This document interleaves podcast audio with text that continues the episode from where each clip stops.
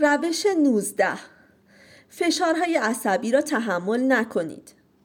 به نظر می رسد که ما در جامعه پسرفت می کنیم.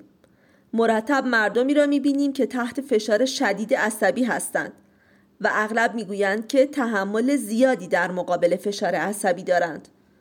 تعجب آور است که این مردم توقع دارند تحمل آنها افزایش پیدا کند.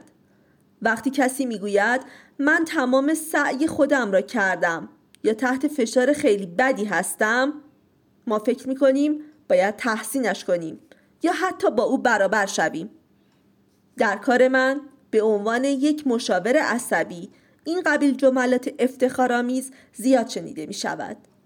من تحمل زیادی در برابر فشارهای عصبی دارم و تقریبا هر روز این جمله را می شنوم. جالب این که چنین اشخاصی وقتی با این شرایط به من مراجعه می کنند توقع دارند من باز هم سطح پذیرش فشار عصبی آنها را افزایش دهم.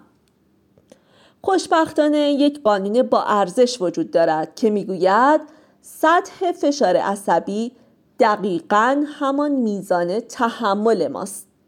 اگر توجه کنید افرادی که می‌گویند می توانند فشار عصبی زیادی را تحمل کنند.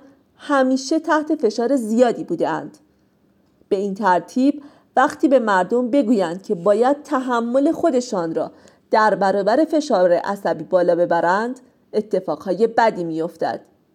این افراد برای جلوگیری از دیوانگی از همپاشیدن خانواده از دست دادن سلامتی و احتیاط باید فکری بکنند.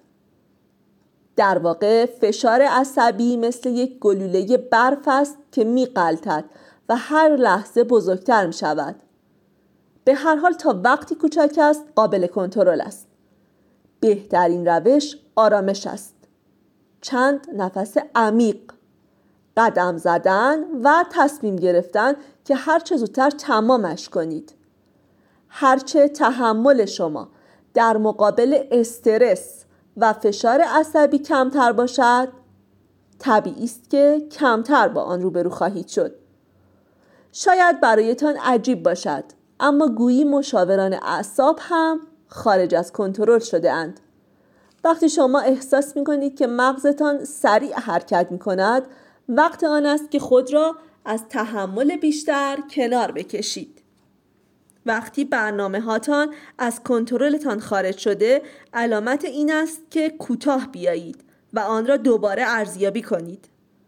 وقتی احساس می کنید خودتان از کنترل خارج شده اید هیچ کاری نکنید و به جای اینکه آستین بالا بزنید و هرچه سریعتر تمامش کنید آرام بگیرید. مهم نیست که همه کارها انجام شوند. وقتی مغز شما روشن و صاف و سطح عصبی شما کاهش یافت آن وقت شما مفید هستید و از کارتان بیشتر لذت می‌برید.